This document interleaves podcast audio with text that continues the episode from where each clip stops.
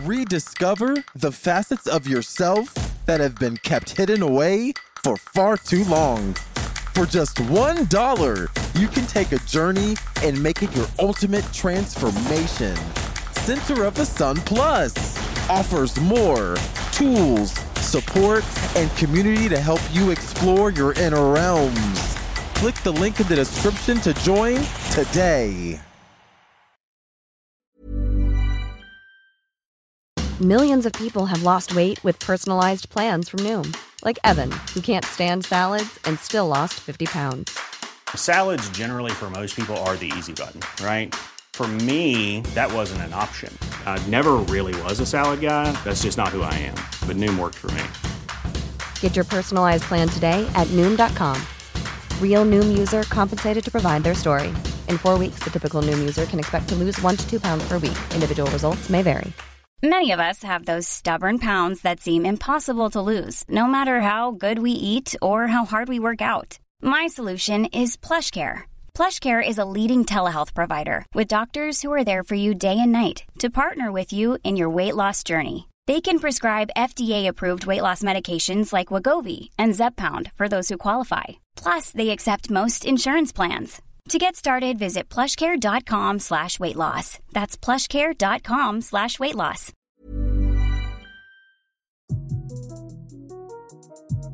Hello, hello. You are listening to Center of the Sun podcast, your favorite culture, society, and science podcast. Thank you for listening. What the heck is a minimalist living man? Well, well, I guess the title suggests that this podcast is only for men, but anybody can share in today's episode. So thank you for listening. I'm CenterSun21 on Twitter. Um, and I assume that you are here because you are curious about what minimalism, minimalist living is. And um, the whole the whole idea of this struck me when I um, went to the bank about two weeks ago. Um, it was payday, and I dipped out um, of work around 2 p.m. just to go to the bank, just right up the street, you know.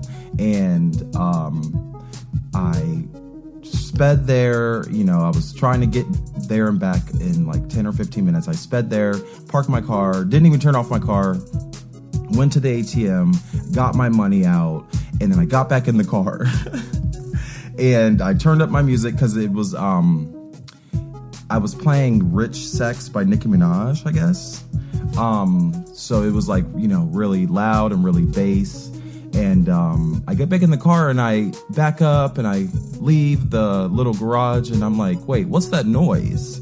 And I thought it was my strut. I thought they were my that noise was my struts, but it wouldn't stop making this just terrible, just terrible scraping noise. It sounded like um, 20,000 children are just scraping their nails on a damn chalkboard. I'm like, what the hell's going on? So I put on my blinkers and everything, and I pull off. I pull off the side of the street, and I'm like, damn, my struts are really messed up today. Like, I know I needed new struts, but I didn't think it was this bad. So I walk around my car, can't find anything wrong with my car, and then all of a sudden I look down and like my damn muffler fall is falling off. So, um, in the time that it took to drive from work up the street to the bank, my muffler fell off. And thank God there's a freaking um, mechanic right there. So I was able to like scrape my muffler down the street while everyone's staring at me. And um, and they fixed my muffler or whatever and I drove away but it struck me at that time like why do I drive this old ass car? What the hell is wrong with me? And I went and I kind of got into like a manic thought cloud around why I make the decisions that I make and um well long story short I did find a new car that I'm going to buy in the next year um from a friend um but my whole premise of why I never replaced my car in the first place was because I don't think you should fix things are not, that are not actually broken. So later in this episode, I'm going to share with you um, some of my just like quick tips and tricks just like overnight that you could do in order to just practice some principles of minimalism. We're going to talk about what that is. Um, I'm also going to share with you um, how I read ebooks because last week I was talking about Google Play books and it's not it's not cool. But um, I'm using Amazon now and I wanted to share with you what I'm reading. So, um, finally, later in the episode, what we're going to be talking about is neuroscience still. Uh, David Eagleman, I can't get off of this this topic. We're going to talk about the prison industrial complex. We're going to talk about minimalism and how um, minimalism, the principles of it don't have to be artistic or like, uh, impo- you know, you don't have to be in poverty or, you know, all those things. There is a way, I think there's a way to share the principles of minimalism with specifically um, people like me, young black men. and um, so, thank you for listening. And let's start with the news. Or, damn it, society. Okay, I'm trying to get these segments together. Let's start with society. Thank you for listening.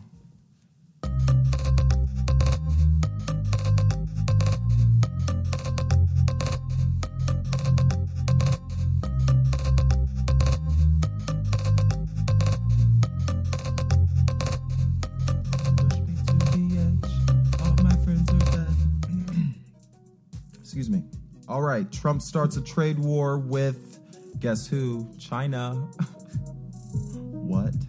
So I'm reading the New York Times, um, July 6th. This was reported on July 6th, a few days ago.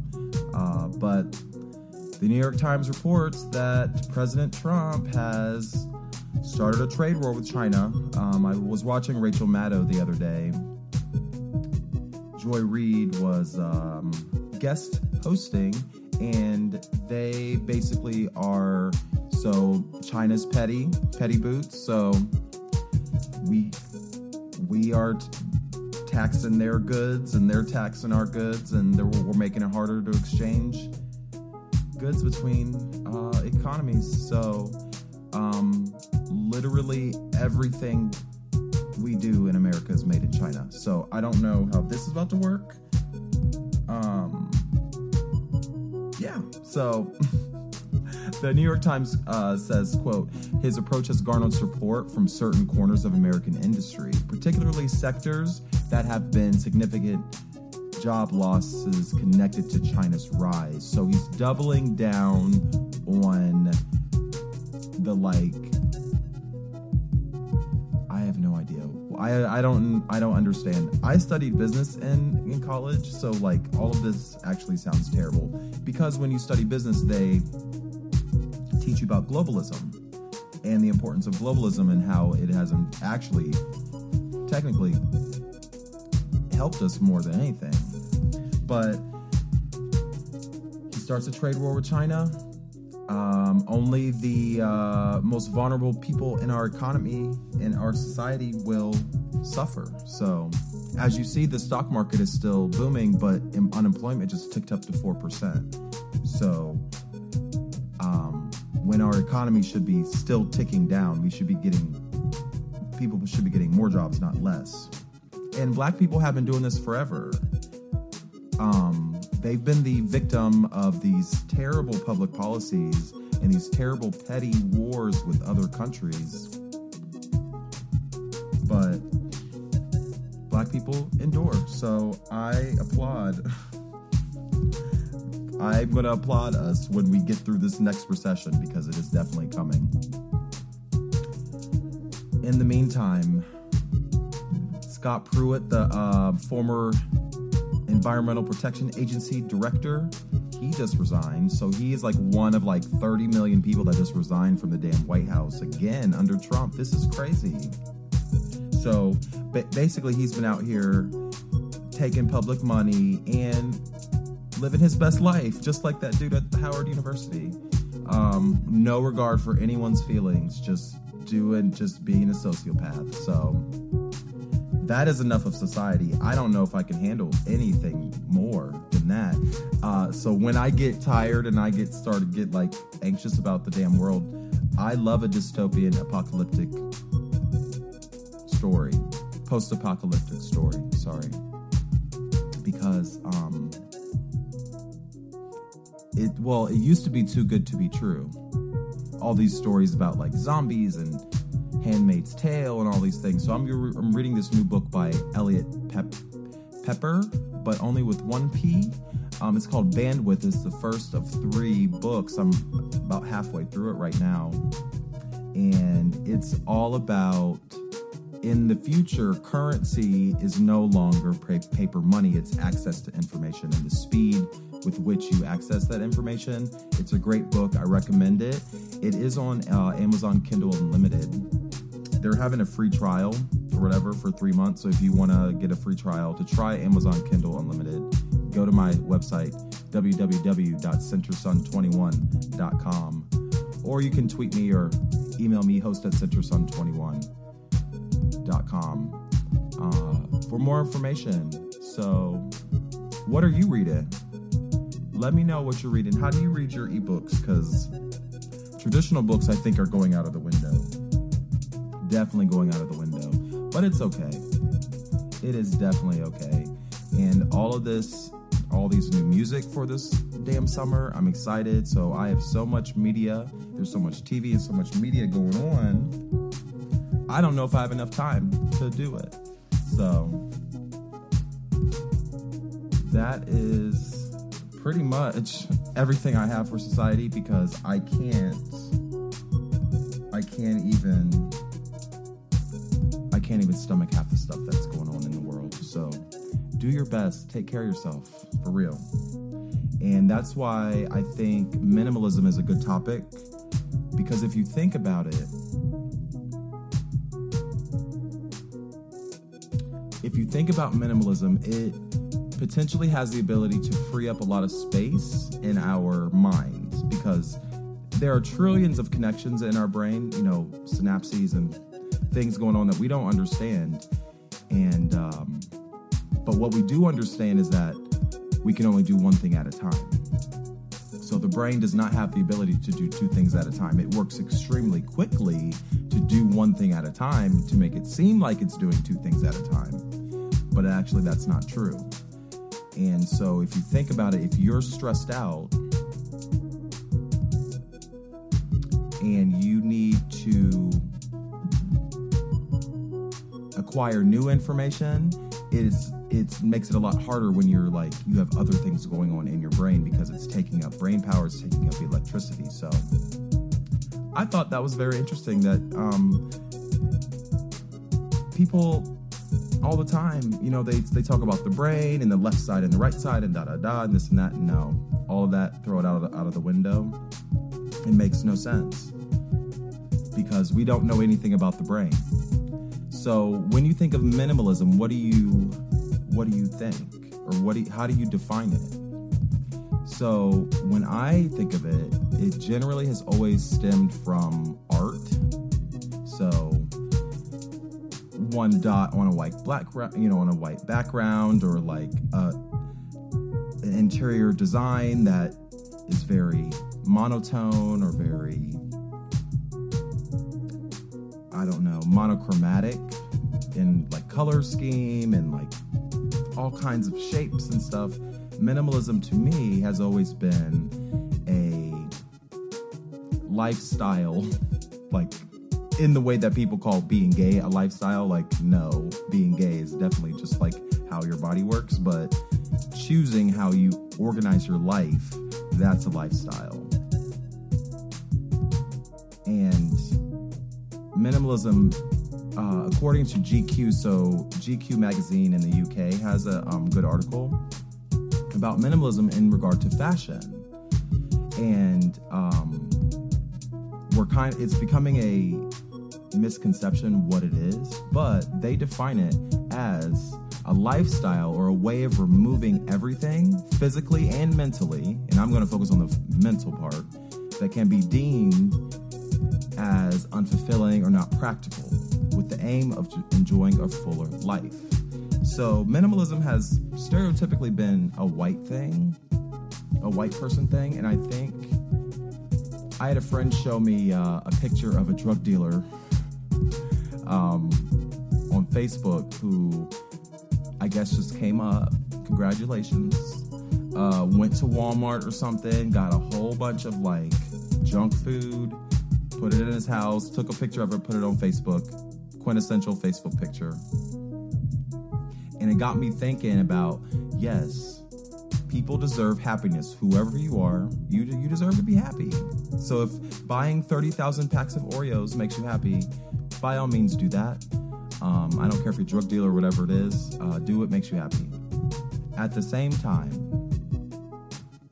as for me and my house, I had that kind of money, I would pro- I would probably make a different decision.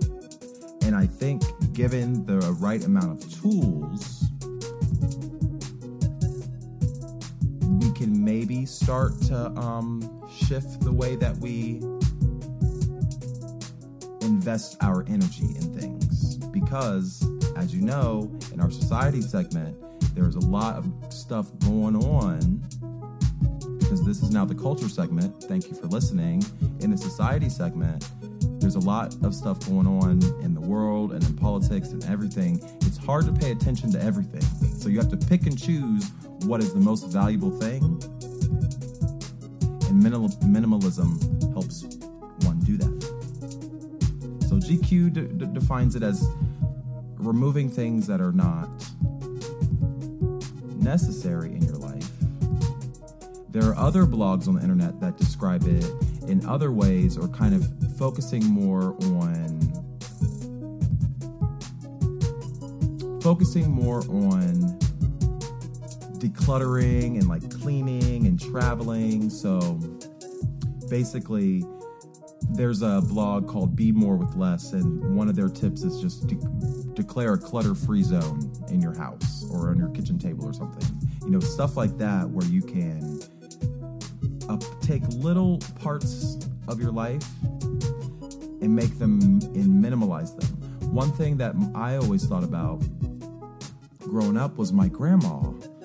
And I always thought she was like OCD or something, but no, actually, now that I'm turning 30 and look, looking back at all the lessons that I learned from my family, one of the tips on this Be More with Less blog is dress with less. So whenever my grandma went and bought something, she was like an like a aficionado of like hats and like stuff like that. And whenever she bought something, in order to de- to make sure her house looked it was perfect because she was like you didn't wear shoes in there you didn't walk you know you it was perfect. Um it's one of those houses with plastic on the well she didn't have plastic but if she did because the plastic you have to clean that too. Um so but every time she every time she bought something she donated something to people people are uh our uh, donation people and where I'm at, where I grew up at, excuse me, was called People to People. And uh, that always struck me as odd because I'm like, and one, you know, we're socialized to acquire, acquire, acquire wealth. Well, you know, like we think things equal wealth. But in my family, it was a distractor and it was wasteful and it was kind of against the Bible or whatever, you know, religion I was but it you know spoke to the principles of it spoke to the principles of Christianity that I ascribed to at the time. So minimalism is a very odd concept because it's counterintuitive to how we are raised. I apply minimalism in my life more so in the way that I nourish myself and also groom. So when I eat or when I go to Kroger, I try to minimalize the amount of chemicals that I uh, consume on a daily basis because I'm like, I still am going to do bad things, but I can at least try to be better. So whenever I go to Kroger or wherever it is, Walmart, whatever, I try to stick to stuff that is or uh, has the less the least amount of additives and preservatives and all kind of stuff in it. So what i do is i use a farm co-op when i can where i can buy directly from the farmer prevent crop failure all that kind of stuff. I do that. That is the best option for me because it's just as expensive as going excuse me, just as expensive as going to the grocery store, but it literally is straight from the farm up the street. So it's local, organic, all that kind of stuff. Same price, not a big deal. That is something that's a small thing that you can do. Try to decrease the amount of additives in your food because they're unnecessary and they're probably causing inflammation and probably making you sick in whatever way that you feel sick. Also, I have extremely dry skin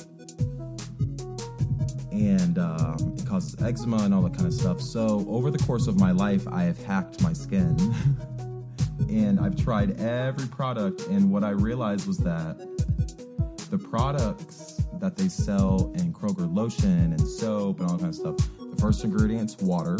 The second ingredient is always alcohol. And I'm like, oh my gosh, this is not conducive to moisture protection on the skin. So, like Safaree on Damn Love and Hip Hop, I use coconut oil, cold pressed organic coconut oil.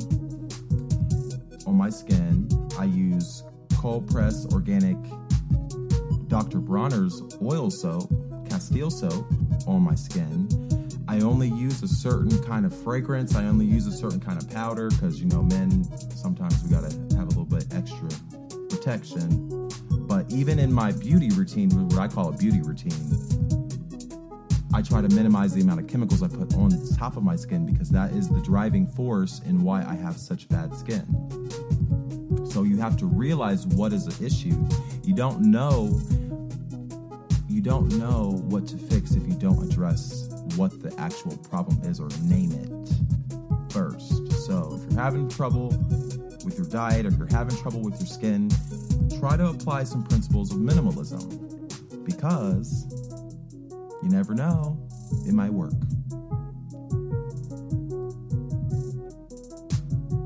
So let me know what you think. Is this a good idea? I have no idea. There are other ways to apply minimalism in your productivity. So, like for school, you, you can do a journal, a minimalist journal. You can do all kinds of things. Let me know what you do. How do you apply minimalism in your life? Tweet me, CenterSun21 on Twitter or you can email me, host at centersun21.com, or because I'm a minimalist in the fact that I don't like I don't like the threat of security on the internet. So what I did to make it secure because I also talk a lot about sexual health and HIV on this show, I went ahead and got a BlackBerry that is sitting right here in front of me. It's not over the internet. It's not, you know, it's through Sprint, whatever, or now T-Mobile because they just sold them. But the number, uh, if you have a, a, confidential question or need to, um, or want to speak with me in a more personal manner, area code 513-289-0474. That line is directly for you private line. It's a BlackBerry. It has a password and a fingerprint and everything, encrypted and all that good stuff. So let me know what you think about minimalism. How do you apply it to your life? Well, I'm going to tell you a little bit more of how it can be applied to something like incarceration, or what I like to call the prison industrial complex of the United States of America. So, thank you for listening. We'll be back with science.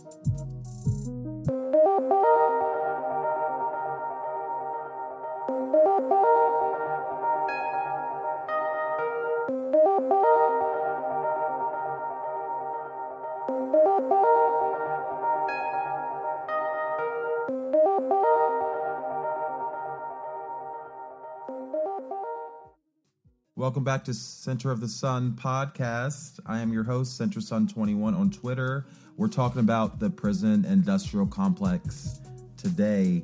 Do you even know what I'm talking about? well, I like to define the prison industrial complex as a common day form of slavery that is forcing specifically black men into a subculture that does not support their health or their well being. So it's an intentional devaluation of people from the moment they're born to the moment they die. And specifically, because I work with in sexual health specifically clinical research around sexual health, sex work, and other behaviors um, are being criminalized. Se- other sexual behaviors are being criminalized because they, and then they actually perpetuate the very thing that they were created to deter. So, in order to combat this racist system that everybody in in the United States supports, because whether we like it or not, we're paying private prisons and we're funding these damn concentration camps. We are all a part of this, but David Eagleman, one of these neuroscientists that I've been talking about over the course of the beginning of this show, and uh, he's a neuroscientist at Stanford University. He asserts in some in some YouTube videos that this even the system of this system of oppression is is in direct opposition to how the brain works. And you can watch his video on my web on my blog, uh, centersun21.com. Uh, he talks about possibilianism. He talks about the human senses, and he talks about how we can how certain aspects of our culture are counterintuitive to how the brain works. So basically, he asserts that we know nothing about the brain, or in the, and the little we do know is like vastly under researched. So he asserts that we have more than five senses, which we already kind of knew that. And we boiled down the senses of touch, taste. What are the senses? Touch, taste, smell, sight. Uh, touch, taste, smell, sight, and something else. I don't know. Sight, sound, hearing. Yeah. but everyone's brain is different. And decision making and the ability to see possible futures is different for everybody.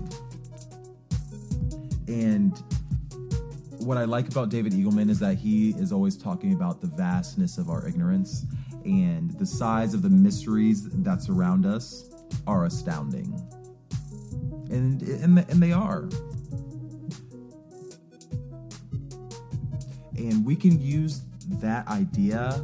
I think what I like the most about him is that he takes that idea, the the, the vastness of the mysteries that surround us, um, that idea being astounding, we can apply that to literally everything in our life.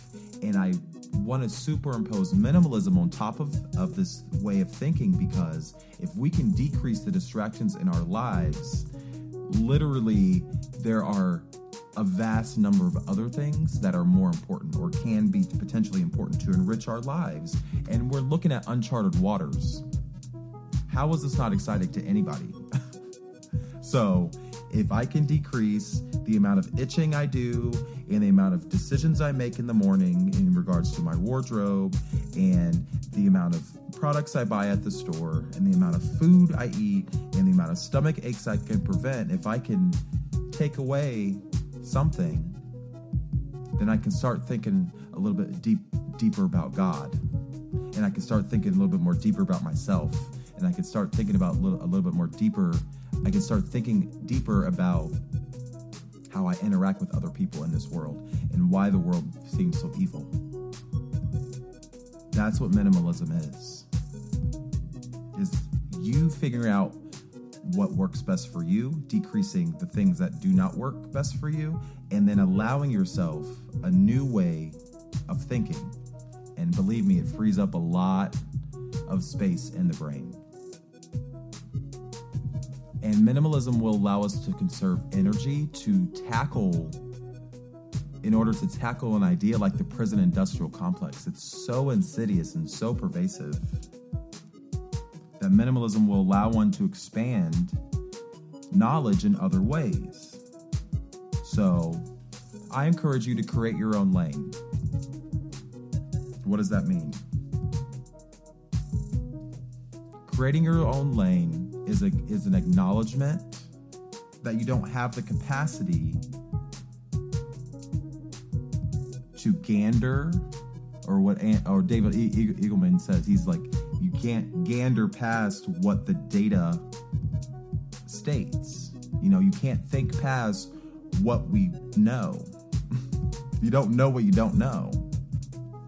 So, how do you figure out what you don't know? Well, you have to start decreasing the things that you know, and you have to start eliminating the things, or not decreasing the things that you know, but decreasing the things that are unnecessary to, to your pursuit of knowledge.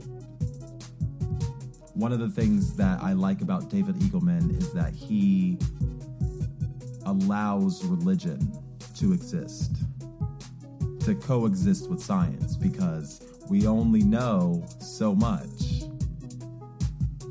So, science and religion, he asserts that is the uh, possession of the creativity to create new stories or hypotheses to explain the world. So, science is this mechanism through which we explain the world and through storytelling. Maybe that storytelling is through numbers and through uh, observations and things of that nature, but it's still a story. Religion is the same thing. It's just on the other op- it's on the other end of the spectrum. It's the possession of the ability to tell stories and to tell and to share history with other humans. By doing this, you accept ambiguity. By doing this, you um,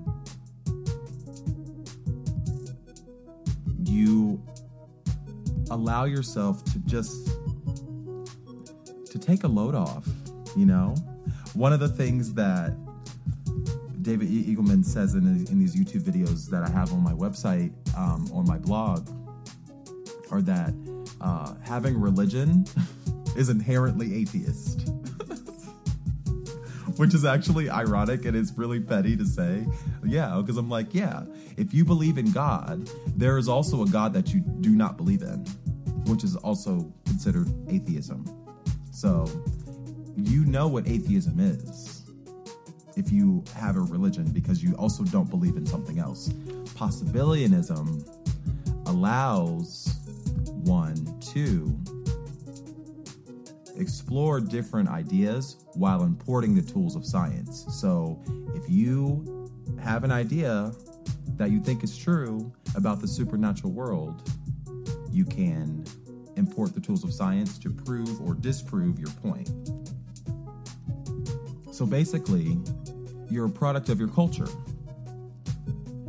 And because everyone's body is different, and as we spoke about in previous episodes, the chemical processes in your body are unique to you. And we don't know the extent to which those chemical processes in our body, the amount of times the blood is passes through your veins, the amount of proteins that are exchanged between uh, neurons in your brain, you know, those chemical processes. Every time you poop, that chemical process. We don't know why our bodies operate the way that we do, but we know there's a pattern. And we know that that pattern is unique to your body. Again, we don't have the ability to think past the information that we have. So, how do you know what you don't know? So, I want you, I want to encourage you to use this way of thinking to structure how you devise answers.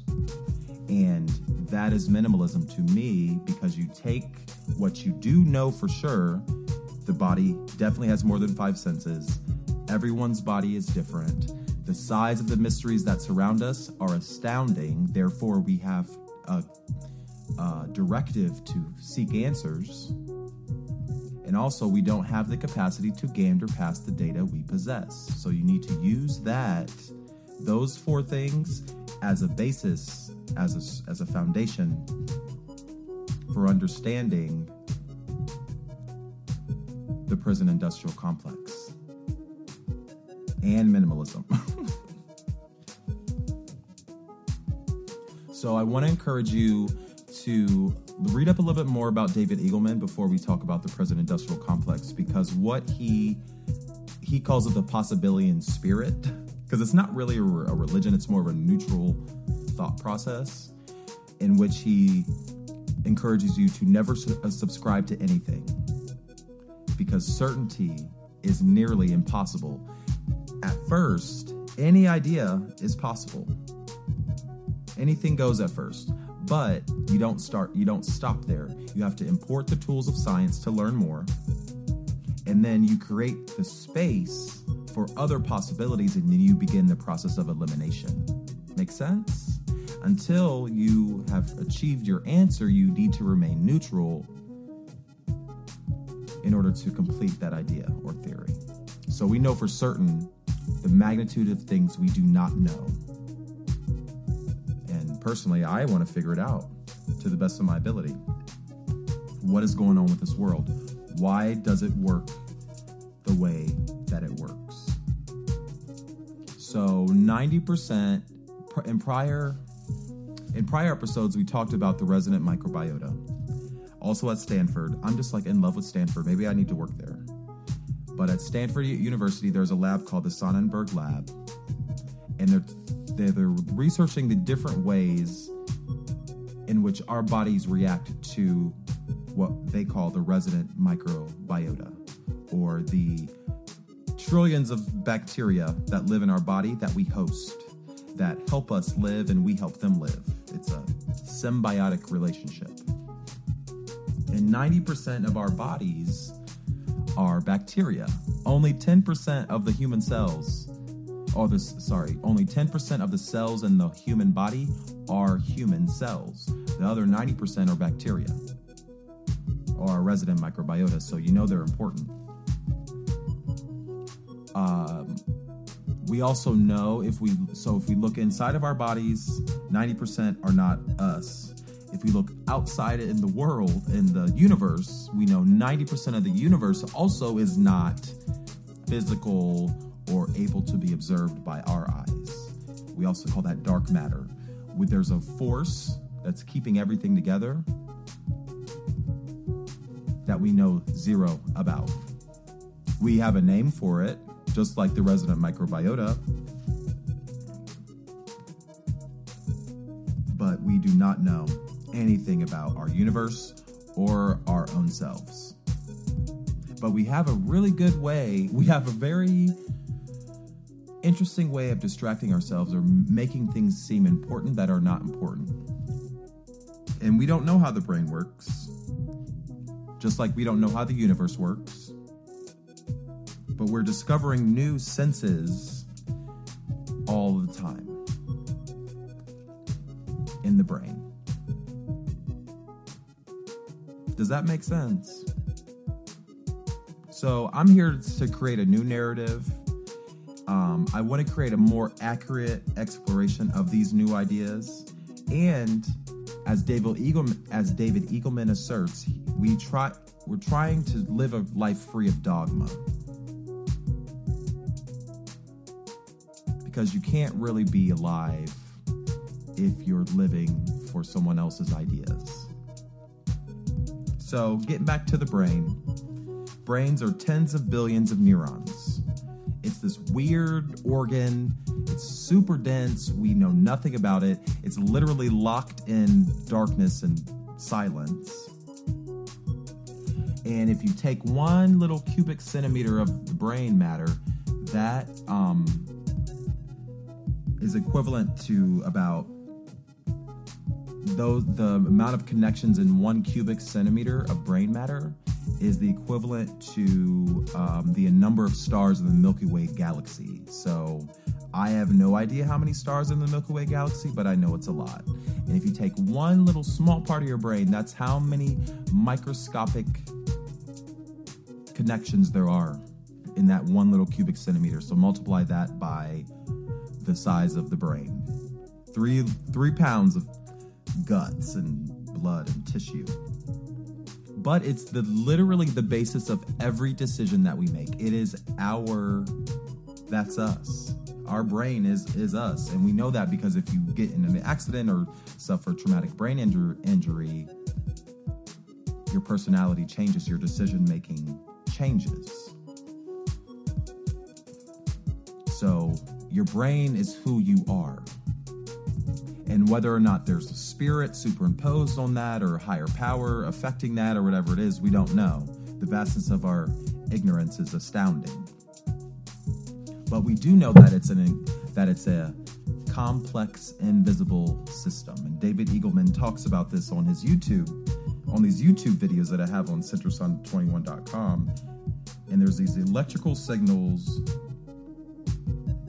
that control every process of our body without our knowledge. So your breathing, your heartbeat, your muscles, your guts, your genitals, you know, your arousal, all that kind of stuff.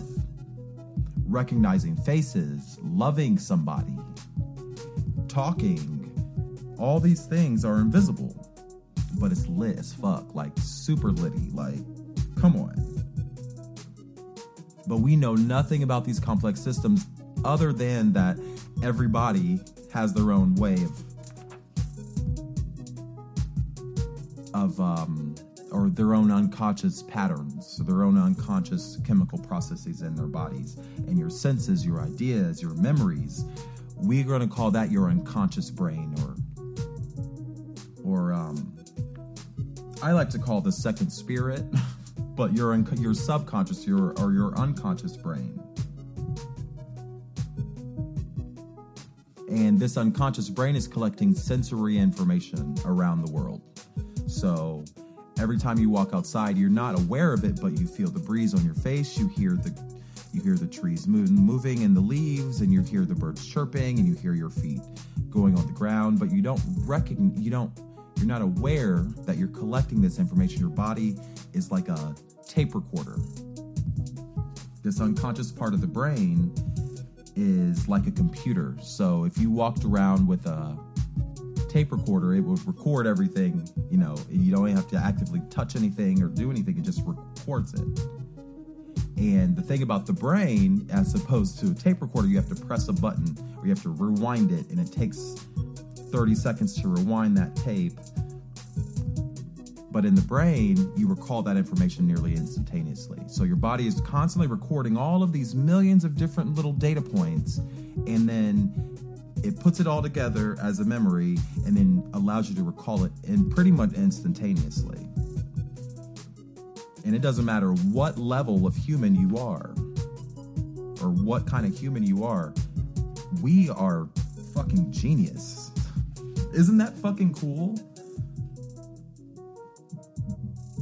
So, if you're walking around and your body is just recording all this sensory information on top of the conscious brain, which is the loving and the talking and the decision making, all those things, in the background, it's just collecting information and you're synthesizing it through your frontal cortex or your frontal lobe or whatever it is. I don't know anything about the brain. But I know that there's this massive level of engineering that is going on and I and I call that the, the second spirit because I think that there's a way to speak to your body. And those unconscious signals change how you perceive the world. So if it's hot outside, how you perceive the world is going to be different than if it's cold outside. Those chemical processes in the brain directly impact your decisions. And though in that part of our body is alien to us. We open up our skull, we look at the brain, we're like, what the fuck? how do we how do you get from a mushy three pound brain to Center of the Sun podcast? How does that happen?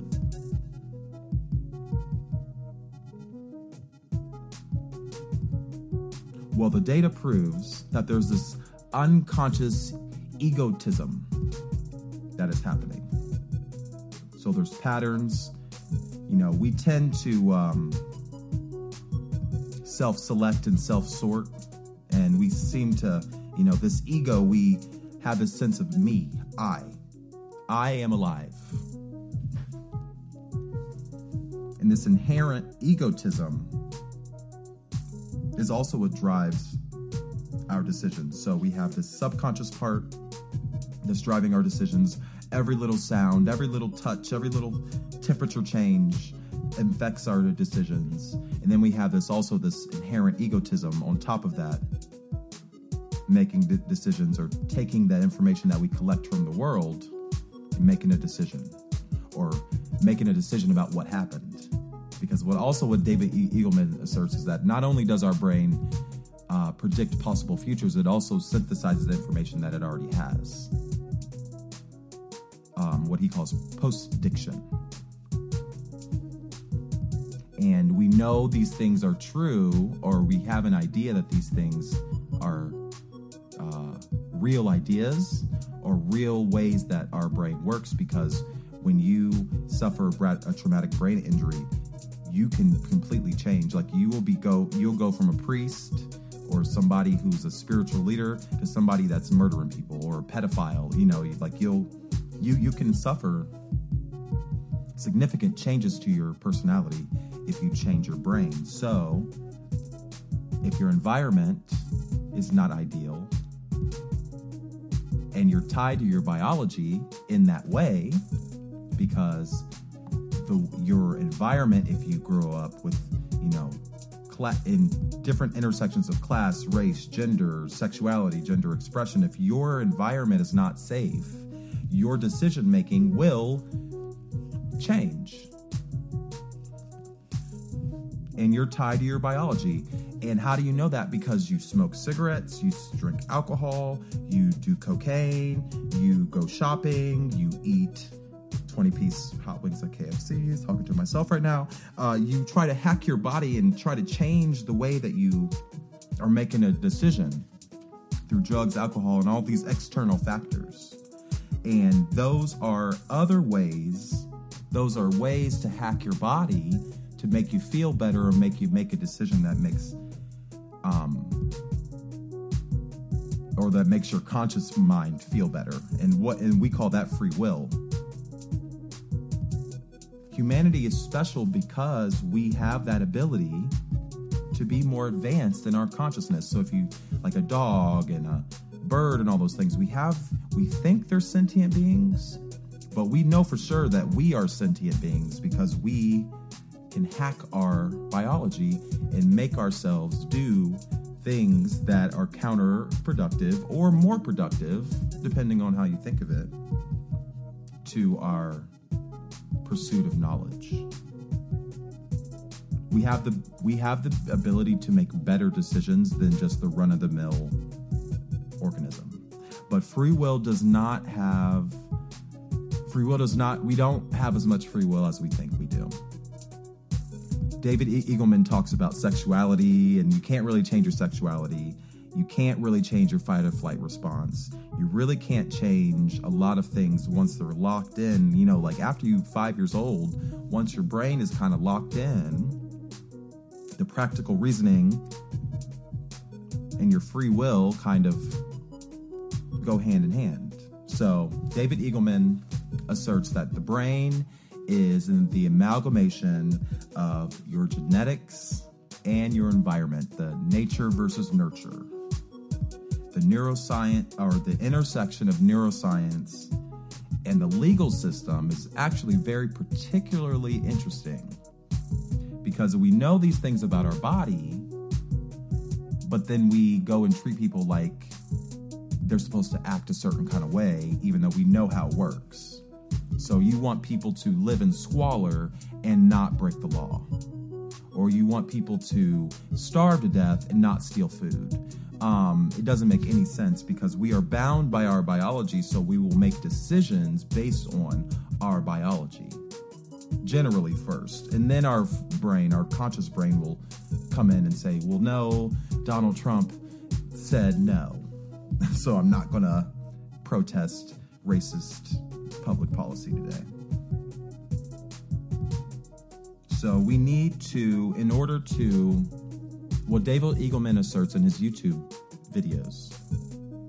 Instead of decreasing the behaviors, so instead of stopping people or deterring people from breaking the law, why don't we prevent the demand for the subversive behavior in the first place? Demand reduction. So instead of punishing people for doing drugs, decrease the demand for people to want to do drugs, stop people from wanting to shoot up like we do now with Suboxone and methadone, all those things. You're decreasing the demand. But it had to take a white people's epidemic for us to think about. Well, maybe if we stop the signals of like the reward of like doing heroin, maybe people will stop doing heroin instead of throwing them in jail. But black people never got that damn mercy. So I'm going to apply it to black men now. And if we adopt those same principles of minimalism and demand reduction and just think looking very specifically at how the brain works, we can control if we control how we distract ourselves, we can start making these huge social changes and actually really revolutionizing the prison industrial complex because it needs to be it needs to be uh, d- destroyed.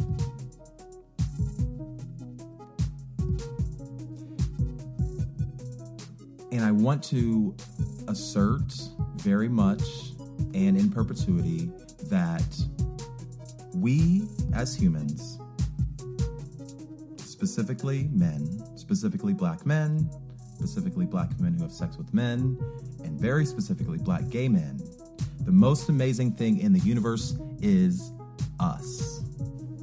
We are culturally iconic. We are the center of the sun. We are the drivers of a lot of cultural things but yet we are the drivers of the prison industrial complex as well. We are the the gasoline and not the driver. We're the we're the fuel.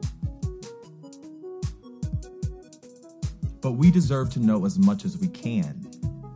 So how do you get to that place? Minimalism. Minimalism.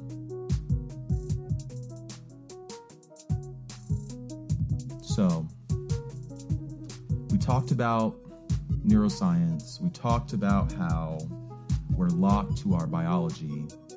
One more thing I wanted to explain, excuse me, that David Eagleman, and I think this is a very important part of these YouTube videos that I pulled from some of his lectures, and he talks about the umwelt. U as in unicorn, N, M as in mom, V as in Victor, E as in eagle, L as in lamb, T as in Tom. Umwelt. I'm gonna look it up. Oh, no, sorry. Let me let me spell it again. U as in unicorn, M as in mom, W as in wonder, E as in eagle, L as in lamb, T as in Tom.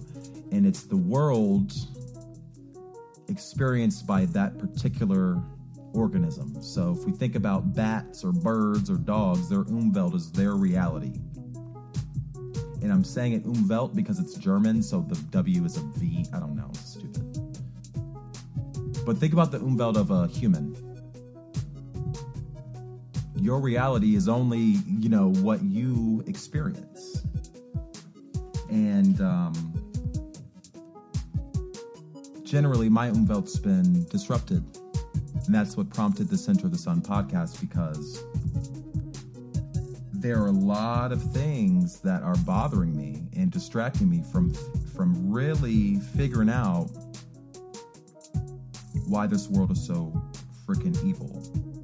And I want to use minimalism to maximize my ability to ex- to examine the world and decrease the amount of unnecessary inputs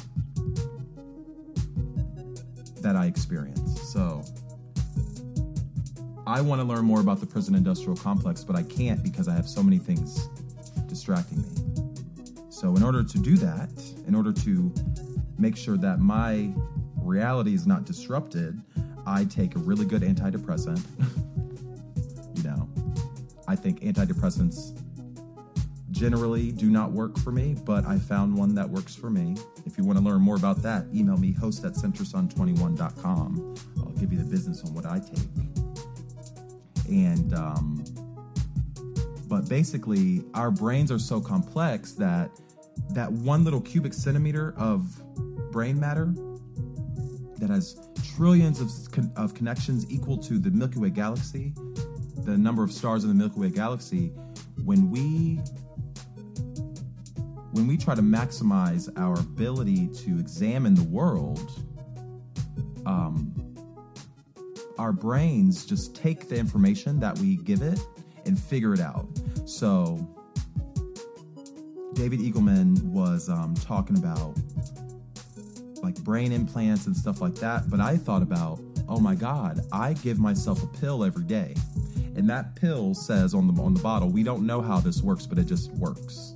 So if we give our brains good information, it'll eventually figure out what the hell to do with it.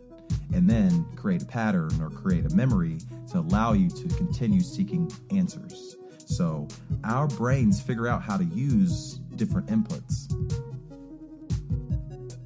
So if we give our brain, if we control our environment to the point that we don't have cussing over here, we don't have violence over there, generally our brains will figure out what to do with the information that it does have, and then it'll be able to make a better decision.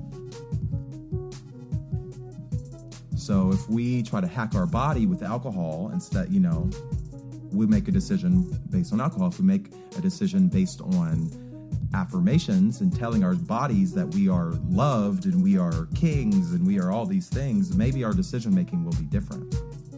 And the, bres- and the brain doesn't care where you get the signals from or where you get the inputs from. If it's music or if it's gaming or whatever it is, it doesn't care where it gets it from, but it's only trying to do something with it. So you're smart even if you don't think you know you're smart because your brain is literally like a computer and it's just it's taking information it's taking that second spirit it's taking that sensory information and figuring out what to do with it and making this and basing this future decisions on what it experienced. So your brain wants you to survive and thrive and process and work and think and unlock the patterns and compute. And we need our um, sorry we need for our consciousness or we need the conscious intervention um, to be consistent and basically we need to expand our reality. We need to expand our umwelt and we live in a world of information. And i propose we, we adopt minimalism in order to do that. So if we think about young black men and the prison industrial complex and the way that the US government takes children, bases their trajectory in life on their third grade reading rates, puts police officers in schools. Jaden Smith talked about this. We make this we make the we make the bells and the walls white and the recess and all that kind of, you know, we structure children in order to prepare them for either work or for jail. That is the prison industrial complex. And black men are always given jail. Or the majority of them. And that's probably why I can't find a husband because he's in jail for something he probably didn't need to go for or probably needed intervention in some other way. So if you start nurturing the body, nurture yourself. Nurture yourself and see what happens. Let me know what minimalism th- is to you. Will you, do you think you'll apply it in some way? Let me know. Email me, host at centersun21.com. Also, area code 513 289 0474 is my secure line for you to contact me in the event that you have a question.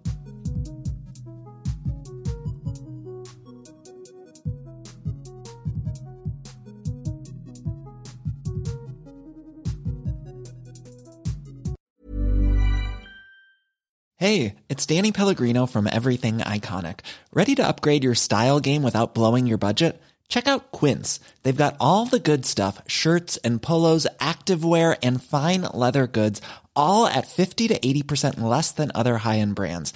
And the best part? They're all about safe, ethical, and responsible manufacturing. Get that luxury vibe without the luxury price tag. Hit up quince.com slash upgrade for free shipping and 365 day returns on your next order. That's quince.com slash upgrade. Hey, it's Paige DeSorbo from Giggly Squad. High quality fashion without the price tag. Say hello to Quince.